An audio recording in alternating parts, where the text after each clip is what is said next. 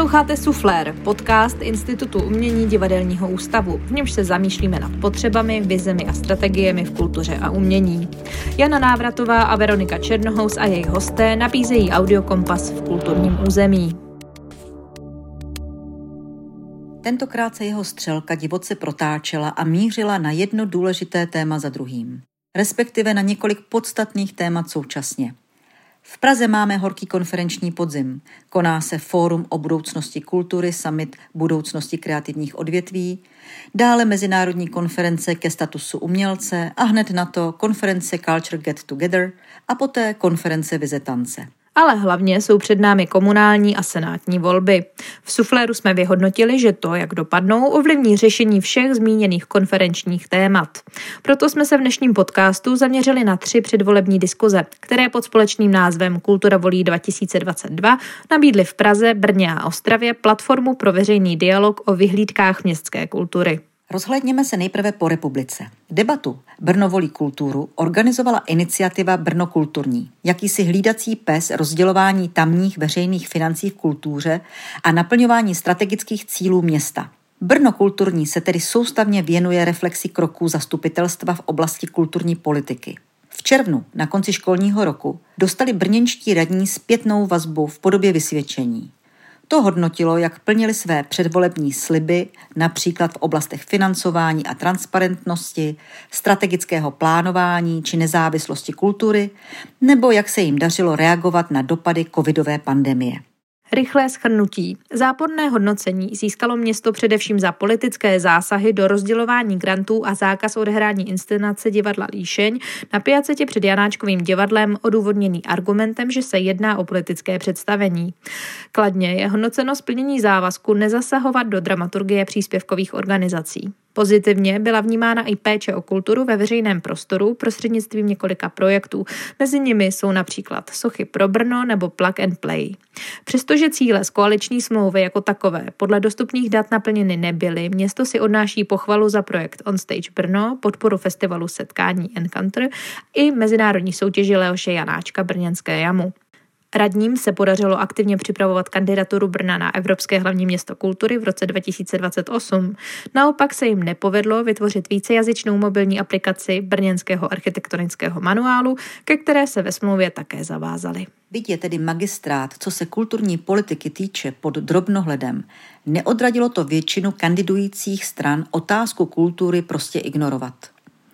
Vize o kultuře brněnských kandidujících stran schrnují, pakliže je poskytly, vyplněné dotazníky s deseti otázkami na kulturní politiku, kterou iniciativa Brno kulturní před debatou kandidujícím stranám a uskupením zaslala. Projít si je můžete na webu brnokulturní.cz.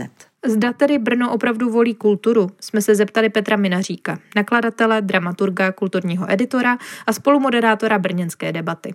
Co považuje v diskuzi ke kulturní politice města Brna za nejdůležitější? Já asi nej, za nejvýznamnější eh, z celé té debaty považuji tu účast. To znamená, považuji za nejdůležitější ty osoby, které se nezúčastnily, protože jim to zřejmě eh, nestálo, nestálo za to, což v výsledku byla eh, většina lidí, kteří v tuhle chvíli jsou zastupiteli, nebo dokonce jsou, eh, jsou v radě města, to znamená, že tvoří tu koalici, dokonce Piráti, kteří mají na starosti kulturu, tak nepřišli, nepřišel nikdo eh, za ODS, eh, nepřišel nikdo za ANO. Té debaty se zúčastnili vlastně tři možní zastupitelé, kteří teprve se ucházejí o ten mandát. A jenom jeden, jeden z nich v tuhle chvíli jako současný politik aktivní na, na radnici města Brna, Petr Hladík, Jinak eh, mám pocit, že, eh, protože jsem to, tu debatu absolvoval už před čtyřmi lety a možná dokonce i před osmi, tak eh, mám pocit, že to je, mm, že to je vždycky podobné, že každé město zřejmě má svoje evergreeny. V Brně je to nepochybně Janáčkovo kulturní centrum. V oblasti kultury, stejně jak v oblasti sportu, je to stadion za Lužánkami. Je to něco, s čím člověk, když v Brně žije, tak, tak sroste jako s, se stěhováním nádraží prostě zkrátka je to, je to nějaká jako mikroflora toho, toho města, mluví se o tom a zároveň se, zároveň se vedou, vedou debaty o tom, jak rozdělovat peníze nezávislé kultuře, to znamená ty granty, což jsem se během té debaty snažil trošku zvrátit v tom, protože myslím, že to není úplně přesný v tom smyslu, protože většina těch peněz jde na takzvanou zřizovanou kulturu, ale ta debata se většinou vede vždycky o té nezřizované. Jo? Takže ono je to nejvíc, nejvíc se mluví o tom, kde je nejméně peněz, a o tom, kde je, kde je nejvíc peněz, tak se nemluví skoro vůbec, protože se bere za to, že to je zřízené a ve chvíli, kdy je něco zřízené, takže už je to jako na věky věků a není potřeba o tom debatovat. A nikdo ani z těch eh, na té debaty současnící, ani jsem to nezaslehl, nezaregistroval od nikoho eh, mimo, mimo tady tu čtyřku, která se v Brně zúčastnila od dalších tedy politiků. Nikdo nepřichází s žádným impulzem nebo nápadem. Jediný vlastně nápad, který je, tak je, je takový zase trošičku mechanický, že se Národní divadlo Brno posune pod ministerstvo kultury, což je zřejmě asi spíš jako přání moc myšlenky, protože si je to technicky náročné a tak dále. A zároveň to, myslím, není ani nějak zvlášť promyšleno jinak, než v tom smyslu, že by se hodily ty peníze. Takže, takže jakási eh, koncepčnost uvažování tam chybí. Pochopitelně v té debatě se poznají lidi, kteří se tomu věnují, kteří se zajímají. V Brně to nepochybně je Matěj Holán, stejně tak jako mě měla překvapit Petr Hladík, který se v té debatě orientoval. Ty přísliby byly Eh, ve směs od všech pozitivní, ale to tak zkrátka před volbami bývá. V podstatě si mi odpověděl eh, v něčem na, na to, co je vlastně ten dlouhodobý problém Brna. Nicméně mě to ještě přivedlo na otázku jakoby kontinuity a co se týče třeba kulturní politiky, protože vidíme na příkladech jiných měst, že třeba občas nebo některá ta volební období se podaří, že na té radnici je vlastně funkční tým, který je dobře schopen sestavit, dejme tomu, nějaký jako akční plán, respektive tu kulturní politiku, ale uh, záleží potom na tom nadcházejícím týmu, jestli ji bude opravdu implementovat. Například je tohleto taky téma, nebo jde spíš uh, v případě Brna o jako některé konkrétní um, projekty, které by, na které bychom se měli jako zaměřit? No já, já myslím, že v případě Brna určitě jako to téma, nebo tím tématem, které, které tam znáší Matěj Holan a další a ta nezávislá scéna, taky ten eh, kulturní fond, mm, protože tak jako v dalších regionech vznikl eh, filmový fond na, na pobídky eh, nebo na podporu ať už průmyslu filmového v tom regionu, nebo eh, aby přicházely filmové produkce točit do toho regionu. To je samozřejmě trošičku, eh, eh jsou dvě proti, proti sobě jdoucí eh, ideje, ale na tom zkrátka ten fond takhle stojí. A po vzoru toho fondu, že by měl vzniknout fond eh, kultury, často se mluví o Bratislavě, která takový funkční fond má, a myslím, že opravdu je funkční a docela, docela funguje dobře. Ehm, eh, ten, ten hlavní protiargument je, že samozřejmě může přijít eh, skupina lidí, která, která ten fond ovládne a bude, bude, bude zase vznikne jiná elita, která ale ne, kterou ale nebude tak možné snadno odstranit.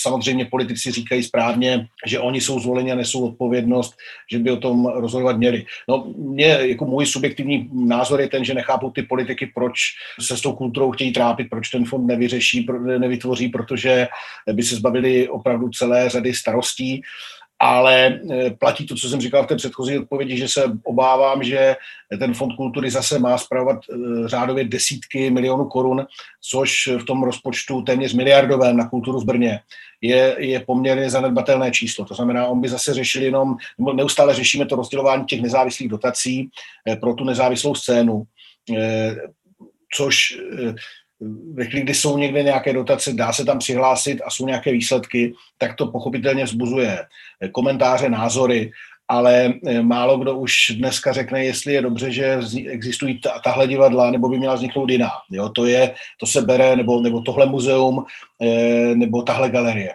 Eh, jestli by to nemělo být úplně všechno jinak. Ale to jsou věci, které jsou, jak si, tam si nemyslím, že to je kontinuita, ale spíš, že to je jakási zvykovost a že i ti politici jsou zvyklí na to, že zkrátka máme dům máme Maheno, máme Národní divadlo, máme Centrum experimentálního divadla, Městské divadlo a další takzvané příspěvkové organizace. Jako koule na noze k tomu samozřejmě jsou ty budovy, platy, zaměstnanci, ty takzvané mandatorní výdaje a zkrátka to už běží. A nikdo, nikdo tuhle debatu neotvírá. Já si myslím, že je podstatná, že je opravdu jedna jednak je podstatné, a to, to je věc potom samozřejmě státu a ministerstva kultury, ten vznik veřejnoprávní kulturní instituce, to je tíra, prostě, která chybí léta a nevím, jestli se jí podaří napravit, byť se to samozřejmě dnešní minister kultury, který mě jinak je velmi nesympatický, tak tvrdí, že, že se snaží tohle, tohle, tohle změnit, uvidíme. A potom samozřejmě si myslím, že i ta města by si měla, já si myslím, že úlohou a úkolem těch politiků je si říct, co chtějí, eh, ve smyslu, v tom smyslu politickém, to znamená, oni zastupují něco, ani přinášejí, měli by říct, eh, potřebujeme tuhle síť kultury proto a proto. A samozřejmě už by potom neměli rozhodovat o tom, jestli, jak to naplnit, to už by měla být samozřejmě věc, eh, věc té kreativní složky těch lidí, kteří, kteří to umění Eh, po případě eh, tu kulturní produkci dělají, tak by to měli naplňovat. Ale myslím, že, že je to víceméně téměř bez názoru a, a že to zkrátka tak běží a, a tak. No, ty jsi zmínil tu zvykovost. Mě to trochu asociuje ikony městské kultury, řekněme. Uh, což můžou být jak instituce, tak ale i osobnosti, typu třeba Kateřina Tučková. Máš dojem, že se o ně město dostatečně stará, že o ně pečuje? Je to vůbec potřeba? Uh, ani nevím, jak, jak moc by město mělo pečovat o Kateřinu Tučku a myslím, že oni jako pečuje, dostala cenu města Brna, myslím, že dokonce myslím cenu Jihomoravského kraje a že politici mají rádi a určitě se s ní rádi vyfotí a že si ji váží. A samozřejmě její prózy, především třeba v souvislosti s Brnem, eh, s Brnem je toto vyhnání Gerty Schnirch, tak eh, tak bylo i jakýmsi startovacím impulzem všech těch aktivit eh, hledající nějakou podobu usmíření nebo debaty o, o nějaké budoucnosti právě s německy mluvícími odsunutými někdejšími obyvateli města. To jsou všechno důležité společenské přesahy a tím, jak robustní a významná ona je autorka s tím dosahem čtenářským, tak, tak má i vliv na tyhle věci mimo, mimo literární, mimo umělecké, mimo kulturní. Eh, to jistě. Já samozřejmě si myslím, že co se týče takzvaně ikon a symbolů města, tak si myslím, že se s nimi pracuje špatně nebo vůbec, ale jenom proto, že to neumí. Myslím si, že zkrátka nemají ty nápady. Troufám si tvrdit, že kdyby třeba Matěj Holand dostal za úkol, že čtyři roky bude pracovat na tomhle, tak by to fungovalo, protože nápady a kreativní je dost, ale on možná bude v politice, jak bude ze 50 jiných věcí a k tomu ještě dopravu, tak to, tak to e, dopadne jako vždycky, ale, ale on zrovna patří k těm kreativnějším lidem. Ale úplně jsou to také maličkosti typu toho, že když někdo přijede ze zahraničí, ale nebo taky třeba z Pardubic do Brna, tak většinou dostane nějakou tašku s logem města a v tom je nějaká eh, propagace a vlaječka a odznak a nálepka a víno a protože jsme ten jako vinařský region, ale kdyby dostal třeba aspoň toho Milana Kunderu e, v Němčině a v Němčině, když už nic jiného, nebo kdyby to bylo dál, tak aspoň tu Katku Tučkovou, nebo produkci jiných e, autorů, nebo, nebo samozřejmě CDčko, e, obrázek, cokoliv, vstupenku, předplatné, jo, já mluvím jenom o knihách, ale samozřejmě není svět jenom o literatuře. Takže to bych, to bych jako, to jsou také maličkosti, které by nestály skoro vůbec nic, ale svědčili by o tom, že, nebo stály by dokonce možná méně než ty tašky, které se teď s tím vínem, ale, ale musel by na to někdo přijít a musel by mít tu chuť, že se chce prezentovat kulturou. A to si myslím, že se neděje, takže se to děje, takže se řekne jenom, když co se dá dělat, máme tady kulturu, je to v bodě různé, tak pojďme tam něco poslat. Tak si myslím, že takhle to probíhá, že by někdo vážně se chtěl prezentovat tím, čemu ty říkáš ikony města nebo ikony kultury, eh, tak, tak si myslím, že to, že to není. Já si myslím, že eh, je to pochopitelně problém všech regionů eh, s výjimkou Prahy, že těch lidí, kteří, kteří tvoří a kteří, ale, ale teď v tom nejširším slova smyslu, takže z těch regionů odcházejí, protože ta země bohužel jako je nastavená centralizovaně, to znamená, že ty příležitosti a možnosti jsou jsou v té Praze. Za to nemůže ani Praha, ani ta země, ale zkrátka to tak je. A myslím, že by mělo být přirozenou snahou jak města, tak samozřejmě veřejnoprávních institucích napříč, aby, aby tomu zamezovali, aby zkrátka byl nějaký důvod pro to zůstat v Liberci, v Ostravě a nemusel člověk se stěhovat jenom proto, že chce dělat něco zajímavějšího eh, do Prahy. Ale samozřejmě by to uvolnilo velmi Eh, ruce i té Praze jako takové, která samozřejmě těmi lidmi zase přeplněná, nemá pro ně dost uplatnění a jich tam moc, zahádají se, dělají partičky, takže tohle všechno, a byla by to alternativa. Alternativa je vždycky samozřejmě zdravá, dobrá a může, může něco přinést. Tak eh, tohle, tohle si myslím, že takové to zamyšlení, zamyšlení chybí a myslím, že Brno se o to o to moc nesnaží a e, že jsou to ad hoc nápady, že někdo někoho napadne, že se udělá socha, tak se udělá socha, někoho napadne, že se udělá e, a potom se i do toho dají peníze, e, nějak, se, nějak to proběhne, ale myslím, že to nemá nechci ani říkat koncepci, ale že, že to nemá ani jako rozum v tom smyslu, že by, že by o tom někdo přemýšlel v nějaké kontinuitě. Zkrátka, že třeba městská identita, teď možná jsem našel to slovo, že městská identita a ikony města by měly mít svého kurátora. Jo. A teď, eh, který by hlídal právě tu, že to není jen tak, že někdo řekne, jak my teď tady spolu, že Tučková a Kundera, ale někdo, kdo by o tom přemýšlel soustavně, hledal pro a proti a eh, měl, měl velký a široký přehled a byl by byl by jakýmsi kulturním kurátorem města. My máme úředníky na kulturu, máme vedoucí odboru a tak dále, to jsou ti administrativní pracovníci, ale, ale někdo, kdo by kulturu eh, kulturu kurátorovat pro to město, pro její profil a pro její tvář, tak to si myslím, že někoho takového nemáme. Ostravská předvolební debata s kandidáty do zastupitelstva oscilovala mezi vizemi a realitou. Vize zastupoval ambiciozní dokument strategického plánu Ostrava 2030 a na něj navazující kulturní strategie města. Na loni přijaté koncepci rozvoje kultury města se podílelo přes 80 zástupců ostravské kulturní a akademické sféry, magistrátu a obvodů. Zapojili se také ostravští středoškoláci a vysokoškoláci, a to prostřednictvím šetření mezi obyvateli Ostravy. Realitu pak rozkrývala jednotlivá témata diskuze, kterou její moderátor David Mírek otevřel provokativní otázkou, zda není za spokojeností Ostravanů s dostupností a úrovní kultury spíše lhostejnost k ní. Zásadním tématem debaty bylo ale samozřejmě financování, které se probíralo ze všech stran. Od vícestrojového až po problémy se sponsoringem. Padl například názor, že provozování kulturních domů z prostředků města omezuje prostor nezávislého sektoru a podnikatelů v kultuře a že je nutné tuto situaci zanalizovat. Toto téma obrátilo pozornost k příspěvkovým organizacím města. Jejich struktura a činnost prolonguje automaticky, zatímco jiné kulturní subjekty musí svou činnost a existenci obhajovat, podléhají konkurenční soutěži a musí hlídat vlastní finanční zdroje. Došlo tedy i na fantoma zákona o veřejné kulturní instituci. Jako další problém byla zmíněna neodbornost grantových komisí, jimž by podle pirátské zástupkyně Andrej Hofmanové, náměstkyně primátora pro školství a sport, prospěla spolupráce s externími odborníky. Roli města v podpoře kultury vidí Hofmanová například i v koordinaci jednotlivých aktérů – Velkého posunu se dosáhlo zřízením pozice kulturního koordinátora přímo na ostravském magistrátu. Ale praxe ukazuje, že by město potřebovalo celou instituci, která by poskytovala zázemí, podporu a byla metodickým centrem pro subjekty, projekty i jednotlivce působící v ostravské kultuře. Jako klíčové rezonovalo téma investice do lidí, umělců i manažerů, což je podmínkou udržení vysoké kvality umělecké produkce, ale také brzdou odlivu mladých talentů z Ostravy. O komentář předvolební debaty jsme požádali moderátora Davida Mírka, který má za sebou bohaté zkušenosti s mnoha místními kulturními a kreativními projekty a tamní scénu a její problémy důvěrně zná. Asi to, co mě fakt nejvíc překvapilo, tak bylo to, že eh, nikdo nemá o tu kulturu v Ostravě zájem.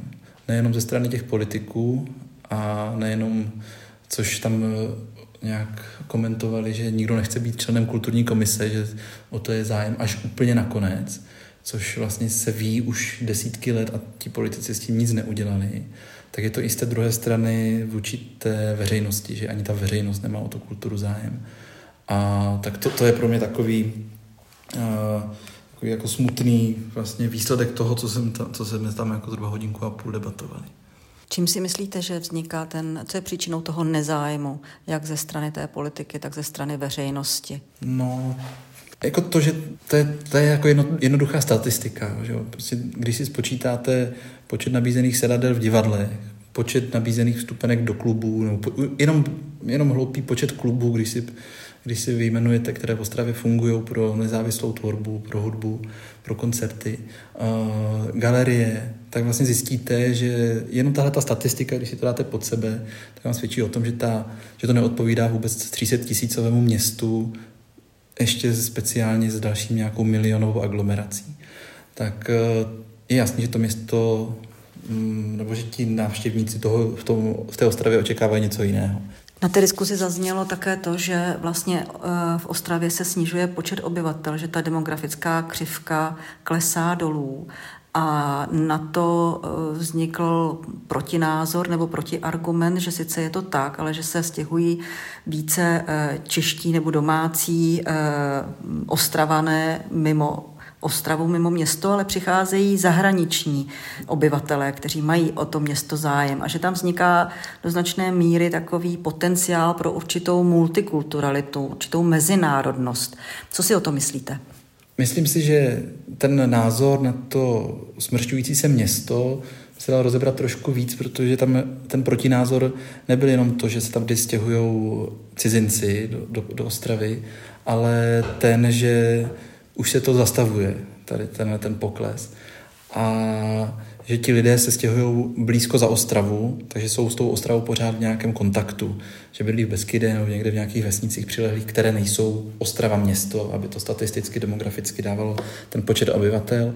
Nicméně je to jediné město vedle Brna a Prahy, které neroste. To, že se menší města zmenšují a smršťují, je trend celoevropský a ta Ostrava je ale, co se týče svou velikostí, jako výjimkou, protože ti lidé, a z toho vychází i ta kultura 2030, a to byla moje úvodní otázka v té debatě, máme prostě před, jako v té v úvodní stránce té kultury 2030 je napsáno, že Ostrava a potenciál je příkladem města, které roste, protože je předpoklad, že v Evropě se lidé stěhují z vesnic do měst, což je dobrý předpoklad ve chvíli, ale kdy píšu kulturu 2030 pro Ostravu a vím, že ta Ostrava se zmenšuje, tak si myslím, že to je milný předpoklad a tím pádem se dá očekávat, že i celá ta koncepce může být trošku špatně uchopená, ale to, o tom já nepochybuji, že ne, jako o tom já pochybuji, že by byla špatně udělaná. Nicméně si myslím, že spousta těch ostraváků, kteří v té ostravě dlouho žijou, tak mají takové ty klapky na očích toho, že vlastně všechno je ideální, ale myslím si, že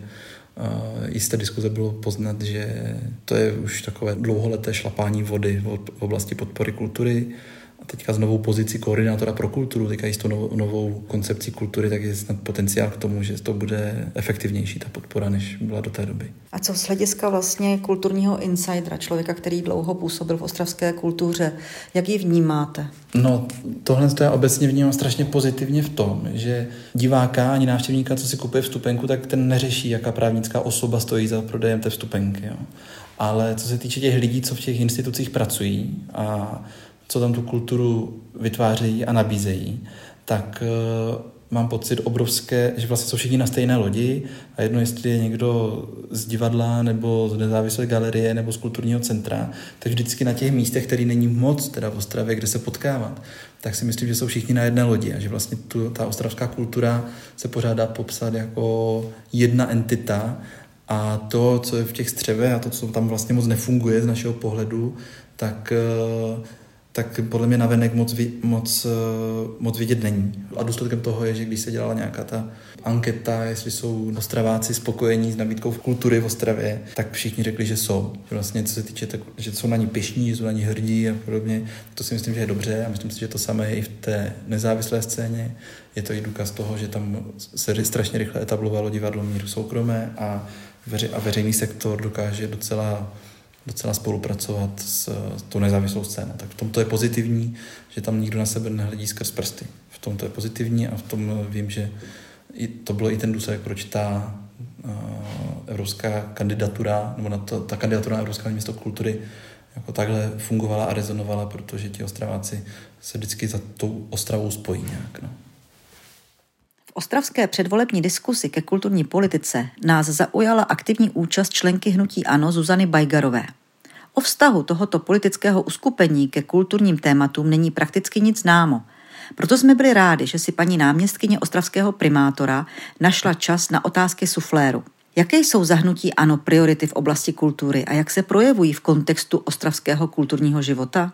Eh, máme to nastavené tak, že je pro nás eh, eh, velmi důležité zachovat stabilní podporu kultury, ať již vlastně v těch institucích, které velmi často ty, ty města zřizují. A v Ostravě samozřejmě máme celou řadu kulturních institucích tak zároveň ty dotační mechanismy, které pro podporu kultury máme nastavené. A opět si myslím, že Ostrava v tomto směru dělá, dělá obrovskou práci. To, na co se ale chceme zaměřit trošičku více, eh, je podpora, eh, větší podpora eh, začínajících umělců alternativní sféry, která je přece jenom oproti té, řekněme, kultuře zřizované eh, nebo pod vedením eh, samozpráv eh, na tom, na tom maličku hůře a je pro nás důležité a především teda i pro Ostravu. Ostrava se na to dlouhodobě zaměřuje na, na rozvoj kultury a chce se dlouhodobě prezentovat jako kulturní město, tak je pro nás důležité, aby dále a vznikalo nové kulturní podhoubí, aby se ta kultura rozšiřovala i mezi, e, mezi mladé, e, mladé generace. Je to tady e, finanční podpora i těch podpůrných profesí, profesí začínajících, začínajících umělců alternativní scény. Samozřejmě kromě toho jsou to, je to vlastně rozvoj kulturní infrastruktury, a to na jedné straně vlastně umožňování a otevírání té existující kulturní infrastruktury právě třeba i těm novým subjektům, nejenom těm, těm stabilizovaným a zároveň rozvoj, modernizace a rozšiřování toho kulturního zázemí. My asi je všeobecně známo, že chceme realizovat výstavbu nového koncertního sálu z rekonstrukcí památkového objektu Domu kultury města Ostravy. Máme ale i připravené další projekty na vznik vlastně nového divadelního zázemí, takzvaného pavilonu G, který navazuje na Národní divadlo Moravskoslezské a, samozřejmě celá řada vlastně modernizace jednotlivých, jednotlivých zázemí, které v rámci té kultury máme. My jsme vlastně třeba v loňském roce dokončili modernizaci kulturního zázemí městské části Poruba, která se realizovala řadu let a postupně řešíme další věci. Modernizovali jsme divadlo Loutek, Národní divadlo Moravskoslezské, takže v tom tom určitě chceme pokračovat. Mohla byste uvést nějaký příklad, jakým chcete eh, zvýšit tu podporu té nezávislé, dejme tomu experimentální tvorby? My máme vypsané eh, standardní dotační programy, do kterých se eh, hlásí eh, vlastně všichni bez, bez rozdílu. Ono se tam samozřejmě nějakým způsobem toto zohledňuje, ale rádi bych, bychom otevřeli dotační program, který bude přímo na, na, na tuto skupinu cílit a nebudou tedy v konkurenci s těmi stabilizovanými programy, které, které existují, protože často ta nejistota a versus ta známost může může, může někoho vyřadit. Takže eh, my jsme třeba v minulosti dělali eh, některé specifické rotační programy, které eh, cílily na, na na určitou oblast a snažili jsme se oslovit vlastně mm, umělecký sektor, v, nebo kulturní sektor pro podporu nějaké akce. Měli jsme rok, kdy se vyhlašovaly záležitosti třeba na Shakespearea a, a podobně.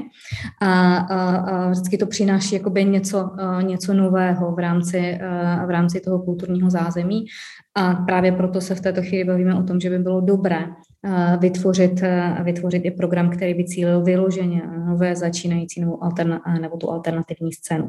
A zároveň bychom rádi našli tu jakoby větší možnost tím, že dáváme do života některé ty třeba staré, kultu, staré kulturní domy, kde se poskytuje to, to zázemí, ale samozřejmě tím, že to, je, to má vždycky nějaký komerční potenciál, pronajímá se to, tak hledat vlastně tu podporu, jak jim to zázemí poskytnout za zvýhodnější, za zvýhodnějších finančních prostředků. No, mám ještě jednu otázku. Jak získáváte přehled o potřebách toho kulturního segmentu? Jak komunikujete s tou komunitou? My máme vytvořenou uh, relativně novou, byla schválena v roce 2021 koncepci kultury. Uh, ta se uh, tvořila v, ve spolupráci s, uh, celkem širokým, uh, řekněme, kulturním zázemím, institucemi, uh, uh, subjekty, jednotlivci, kteří se na poli kultury pohybují. A, a z toho mimo jiné teda vznikl jako jeden, jeden z úkolů, že je právě potřeba vytvořit jakousi novou pozici eh, kulturního koordinátora, eh, který a do budoucna možná i eh, samotnou instituci, která bude zprostředkovávat trošičku ten kontakt mezi tím městem a tou, a tou kulturní sférou. Takže my jsme toho kulturního koordinátora, respektive koordinátorku zřídili probíhají tedy vlastně pravidelné setkání, které, kdy oni jsou skutečně v kontaktu, přenášejí se ty, přenášejí se ty impulzy. Myslím si, že to byl skutečně krok správným, správným směrem. Možná je to trošičku mediátorská role, ale eh, rozhodně eh, si myslím, že dokáže přenést ty potřeby takovým tím jakoby jiným způsobem. A na základě toho se třeba začínají v této chvíli objevovat i eh, impulzy na dílčí úpravy toho dotačního programu, vlastně, který máme. A myslím si, že je to celkem důležité. Je evidentní, že v komunální politice se prakticky řeší, co je potřeba, aniž by bylo nutné mít k tomu zadané stranické noty. Funkci kulturního koordinátora mají v Ostravě obsazenou Danielou Zárodňanskou, která této nové pozici dává obsah i potřebnou energii. Je také vidět, že kultura a umění je oblast, která potřebuje odbornou zprávu a že se péče o ní potom mnohostranně vyplatí. S bohatými zkušenostmi z kulturní sféry v regionech i v Praze sledovala předvolební debaty Adriana Světlíková, ředitelka organizace Nová síť. Její schrnutí výstupů Pražské konference rozvinulo na sociálních sítích metadiskusy řady kulturních aktérek a aktérů. Ještě než Adrianu Světlíkovou pustíme ke slovu, zastavme se u pražského kulturního klimatu. Příjemnou zprávou z předvolební diskuze bylo, že se kandidáti v Praze shodli na podobě a směřování klíčového a nutno říct, že zdatně strategicky vystavěného dokumentu na nové městské kulturní politice, kterou připravoval tým radní Hany Třeštíkové. Otázkou zůstává, zda po volbách dojde i k realizaci této politiky. A Prahu nepotká podobný osud jako Brno. Tam se sice podařilo připravit v roce 2018 obdobně kvalitní městskou strategii, včetně akčního plánu. Ten však byl díky volbám a novému osazenstvu radnice s úpravami schválen až v roce 2020. Doufejme tedy, že současná pražská snaha neskončí v šuplíku. Ještě krátké schrnutí k tomu dokumentu představila ho letos na jaře Kreativní Praha a odbor kultury Pražského magistrátu. Strategie obsahuje analytickou a návrhovou část, pracovala se se SWOT analýzou a dotazníkem mezi širokou kulturní obcí a výsledná podoba dokumentu byla diskutována s odbornou veřejností v rámci tzv. Pražského kulturního fóra. Za účelem sledování, sběru a analýzy dat, ale také k rozvíjení kulturní politiky hlavního města byla založena kancelář Kreativní Praha. Jde o bývalou součást pražského IPRu, která stojí také za výslednou podobou aktuálně prezentované kulturní politiky. Vize dokumentu jsou definovány skrze pět hlavních témat. Kultura sjednocená, což je spolupráce a participace s občany, Praha uvědomělá, která představuje mapování a analýzu dat, Praha inspirativní, což má být Praha jako inspirace pro zahraničí, Praha komunitní, což je podpora komunitního života a Praha prosperující, tedy město hledá a zavádí nástroje podpory kulturních a kreativních odvětví. Jak na pražské debatě uvedla radní pro kulturu Hana Třeštíková, Praze během covidu došlo, že nemá o kulturní scéně data. A jak stojí v nové kulturní politice, měl by s tím pomoci nově software Evaluart, který by měl hodnotit práci kulturních organizací. Software zatím ale neexistuje a na jeho realizaci se čerpá z Evropského fondu pro inovace 14 milionů. Byť software bude pravděpodobně hodnotit výstupy, kulturní politika slibuje, že evaluace nebude založena jen na návštěvnosti. Že jsou ale v posuzování zásadní vstupní podmínky, ukazuje i úvodní svod analýza. A i prekarizace pracovních podmínek rezonovala v dozvůdcích pražské předvolební debaty. Více už slibovaná Adriana Světlíková. Tak pro mě vlastně ta pražská diskuze Kultura volí eh, byla taková docela eh, zajímavá i v tom zastavení, protože se uzavírala eh, etapa vlastně mm, současný radní Hanky Třeštíkový. A tak jsem si to vlastně tak rekapituloval, kolik těch diskuzí už v minulosti bylo a vlastně jak, jako podobu má tato, protože Eh, přeci jenom se prostě ta politika zase někam posunula dál, i ta kultura vlastně politická, nebo prostě kultura tý, toho vystupování a, a těch témat. A než jsem byla taková jako trochu sfrustrovaná, jsem si připadala, zase to je to samý, prostě zase se opakují prostě stejný prostě stereotypy a tak dále. Ale pak tam mi tam začaly jakoby vycházet vlastně takové jako střípky, že to vlastně úplně tak není a jako dostala jsem se do, na takovou jako flow eh, docela pozitivní jako vlnu eh, toho, že zase až tak špatně na tom ta kultura minimálně ta pražská jako není, protože ji neustále samozřejmě srovnávám s tou regionální, ve které se jako hlavně jako pohybuju, nebo v tom regionu, co se týká kultury. No a e, takže na mě vlastně nejvíc zarezonovalo to, že tady máme nějaký dokument, to znamená tu koncepci vlastně kulturní Prahy, která vlastně je v, minimálně v kulturní obci hodně diskutovaná, protože e, je to takový jako trochu dokument, který je odstřelený od toho, co se jako děje, má velký vize a e, ta implementace toho dokumentu je minimálně jako diskutabilní. Eh, ale na druhou stranu všechno, co tam jako padlo, nebo co v té eh, koncepci je, eh, tak napříč tím spektrem minimálně těch účastníků, kteří na té diskuzi byli, se ukázalo, že s tím nějakým způsobem souzní, že takový vize mají a že by byli rádi, aby se vlastně takováhle koncepce realizovala. Což je velmi pozitivní zpráva, protože v minulosti to nikdy takhle úplně jednostranný nebylo. To znamená, to je, pro mě to byla taková jako fajn zpráva, prostě zelený, prostě semafor, OK, ať už tady bude kdokoliv, tak s tímhle tím dokumentem souzní. Samozřejmě, jak tam padalo například od pana Žaloutka za zelený nebo solidaritu, tak eh, upozorňoval na tu implementaci. Jedna věc je dokument, na kterém se shodneme, druhá věc je realizace. Ale uh, už je to natolik dokument komunikovaný na veřejnost, že si myslím, že ta jakákoliv jako garnitura politická by si asi nedovolila úplně ho ignorovat. Tak to pro mě jako byla velmi jako pozitivní vlastně jako uh, zpráva minimálně pocit. Jo? A vlastně jsem i tak měla i, i takový hezký pocit z toho, že jsem se dívala vlastně na tu radní, a na to, co má za sebou a co všechno, jakoby, eh, čím si prošla, většiny témata, který komunikovala, eh, tak to bylo, tak jsem si říkala, OK, udělala docela velký kus práce. Navíc i to, že je to mladý člověk, že má prostě nějaký vize, riskuje, se všema neduhama, kterých vlastně jako k současní radní jako patří.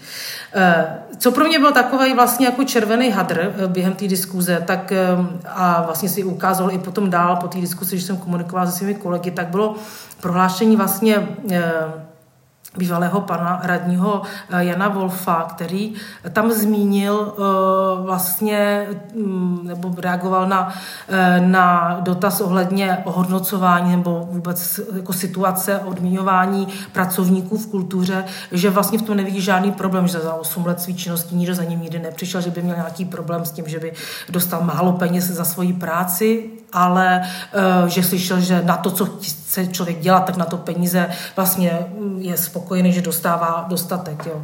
Což jako mně přišlo strašně otržení od reality, jo, protože vlastně to je téma, který řeším jako minimálně jako deset let toho, co jako tenhle ten obor nějakým způsobem konzultuju, eh, že je tady velká frustrace samozřejmě toho odhodnocování, ty hodnoty práce v kultuře, že je to nedostatečný, že lidi eh, se cítí opravdu sfrustrovaní.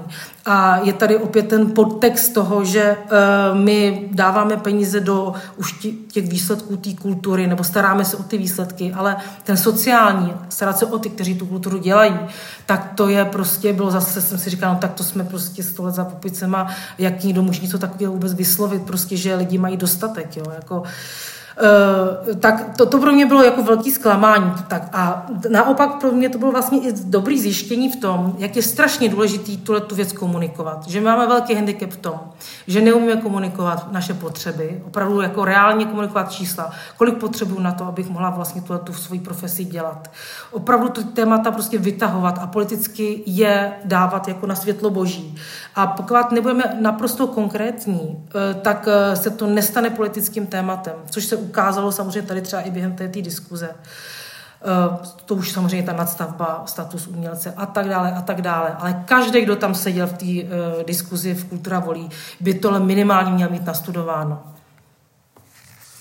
Pokud si dobře pamatuji, tak eh, zástupci, kteří byli do té diskuse pozváni, se víceméně shodli na tom, že tahle ta otázka, jako je sociální zabezpečení umělců, status umělce a tak dál, je problematika uh, úrovně státu a že se jich netýká v podstatě v rámci té komunální uh, úrovně. Co bys na to řekla? To je vlastně takový, takový alibismus, jo, který se tady prostě drží, jo, protože samozřejmě město uh, spravuje uh, několik divadel, má městská divadla, není jich málo, jich několik desítek a uh, odpovídá za to, za kolik těm lidem, s tím zaměstnancům platí, jak je ohodnocuje. Takže samozřejmě ta zodpovědnost je na nich.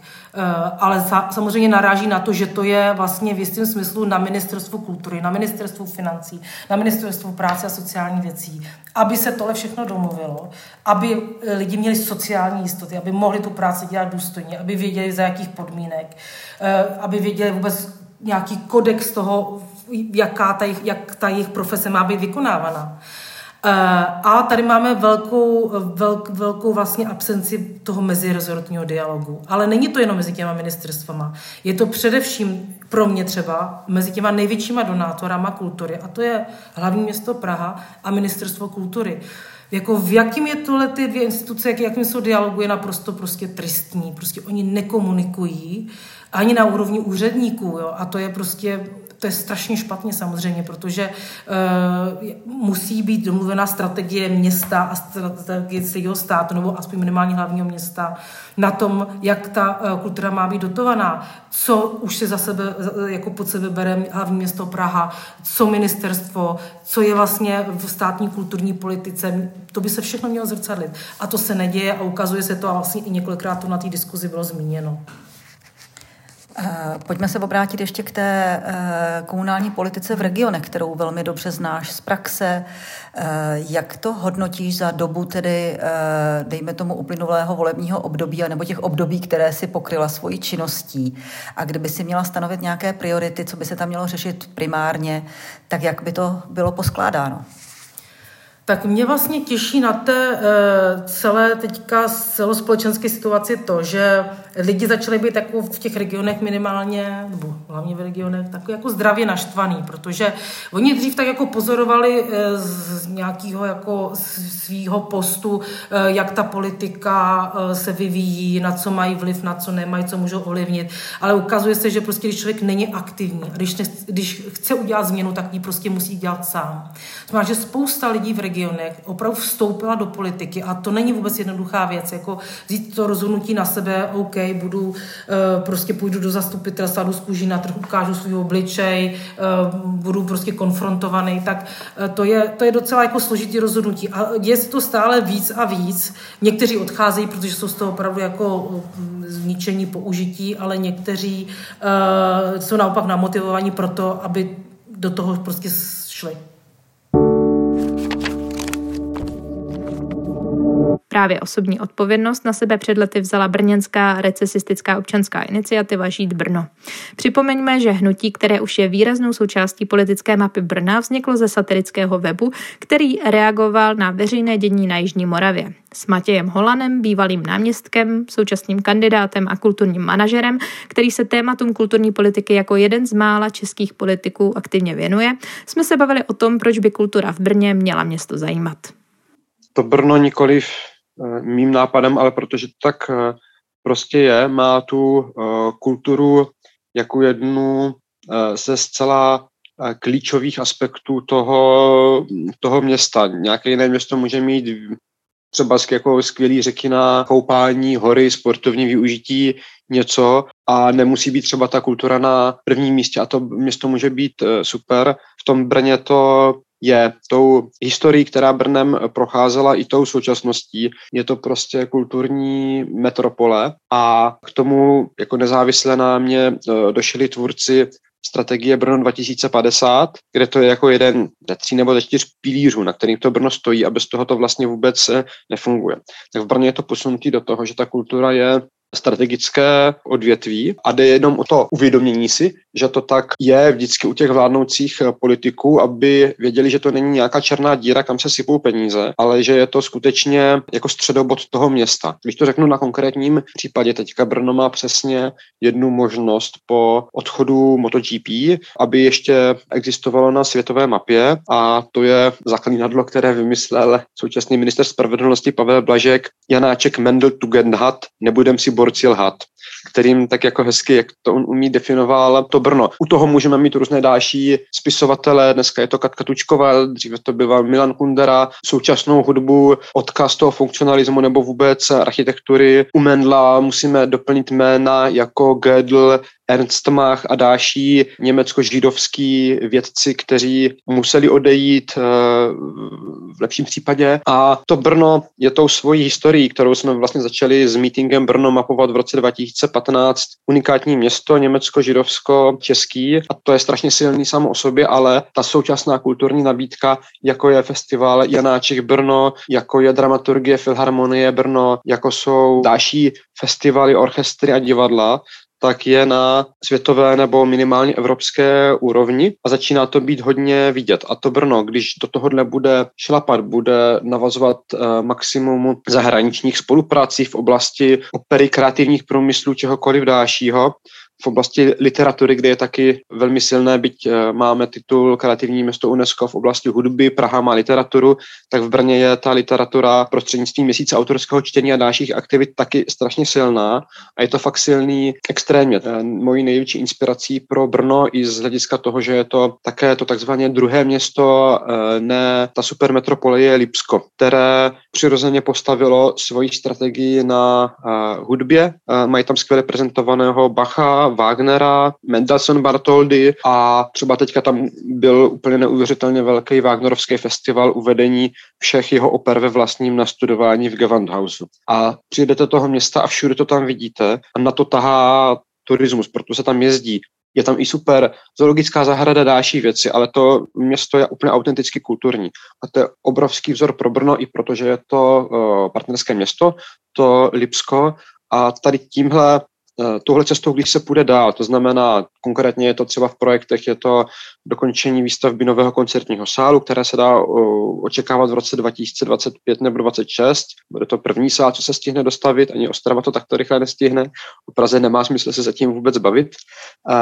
Je to výstavba Janáčková muzea. On má v roce 28 z té výročí úmrtí. Dlouho se o tom mluví, zatím to není dotaženo. Je to případně tvorba káznice a místa paměti jako kreativního centra a místa paměti, když na to bude politická vůle. Je to výstavba dokumentačního centra holokaustu na Moravě, které teďka před nedávnem mělo porotu na architektonický návrh, který bude zveřejněn začátkem října. Přihlásili se do toho čtyři světové ateliéry a tak a tady tyhle věci se v Brně teďka reálně dějí. A když se budou naplňovat, tak to bude ve světě strašně rezonovat. My to víme konkrétně u toho Janáčka, který je světovým pojmem v oblasti hudby. Ještě daleko více to víme u Mendla, který měl teďka dvousté výročí a ten zásah toho byl obrovský. A to jsou jména, která otevírají dveře v Evropě, ve světě a ta vize vlastně je, aby kultura byla i diplomatickým nástrojem v té oblasti té kulturní diplomacie, tvořila prostě předpolí vztahů biznisových a dalších, protože přesto se to vždycky dělá. Takže i to, to přemýšlení naše je v tomto smyslu i pragmatické v oblasti té kulturní diplomacie a tak nejenom kultura pro kulturu, byť může být světová a dobrá, ale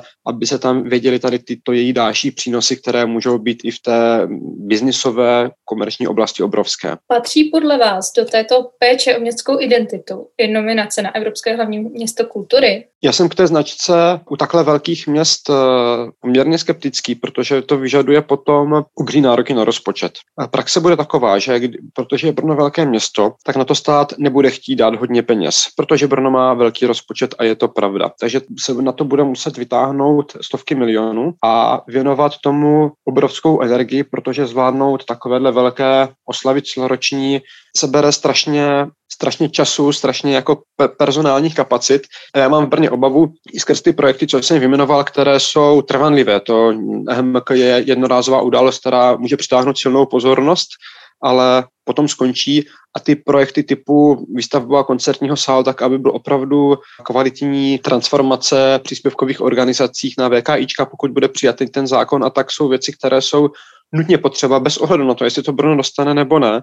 A hlavně bych nechtěl, aby se eh, ty trvanlivé věci upozadňovaly, eh, kvůli tomu, že na ně nebude mentální, personální, reálný čas je dělat. V tom jsem k tomu skeptický a tak, jak to pozoruju, tak ten titul bývá často dáván nějakým městům na počátku transformace nějaké kulturní, aby jim to k tomu pomohlo, což Brno rozhodně není. Tady to, tady, my tady to potřebujeme jako vyšperkovat a dotahovat ale ta značka by určitě pomohla z hlediska toho, že by se o tom celý rok všude mluvilo, ale třeba my tady budeme mít určitě to z té výročí umrtí Janáčka. Bude tady obrovský Janáčku festival a bude tady celý Janáčkův rok bez ohledu na to, jestli tady EHMK bude nebo ne a to si samo přitáhne pozornost. Když se podívám na České Budějovice či Broumov, tak tam je jasné, že kdyby k tomu přistoupili uh, zodpovědně, což u Broumova vím, u Českých Budějovic uh, tu situaci neznám detailně, tak to pro ně bude úplně obrovská příležitost a katapultuje to tím místa někam jinam. U toho Broumova by to byl zázrak pro tam tu celou českou, polskou zapomenutou oblast odříznutou prostě brumovskýma stěnama a ta historie přitom je uh, úžasná. Bylo to jedno z kulturních center Evropy, když tam sídlil několik set let benediktinský klášter a centrum, když, když museli vypadnout z Břevnova a tam by to byla jako úplně super obří příležitost a tu lokalitu by to mohlo zachránit. A ta přihláška je teďka eh, podaná, hodnotitelé k tomu nějak přistoupí a Brno buď to postoupí nebo nepostoupí do druhého kola a je samozřejmě, že pokud by postoupilo, tak je potřeba udělat všechno pro to, aby ten titul dostalo.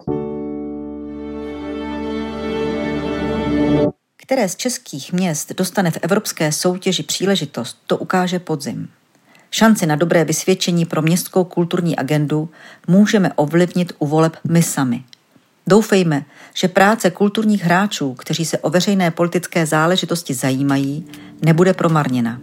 A témata se z teoretických konferencí a dobře napsaných strategií posunou do praxe. My prozatím na těch konferencích nebudeme chybět a nad jejich tématy se uslyšíme zase u dalšího vydání Sufléru. Děkujeme, že nás posloucháte. Loučí se s vámi Veronika Černohous a Jana Návratová.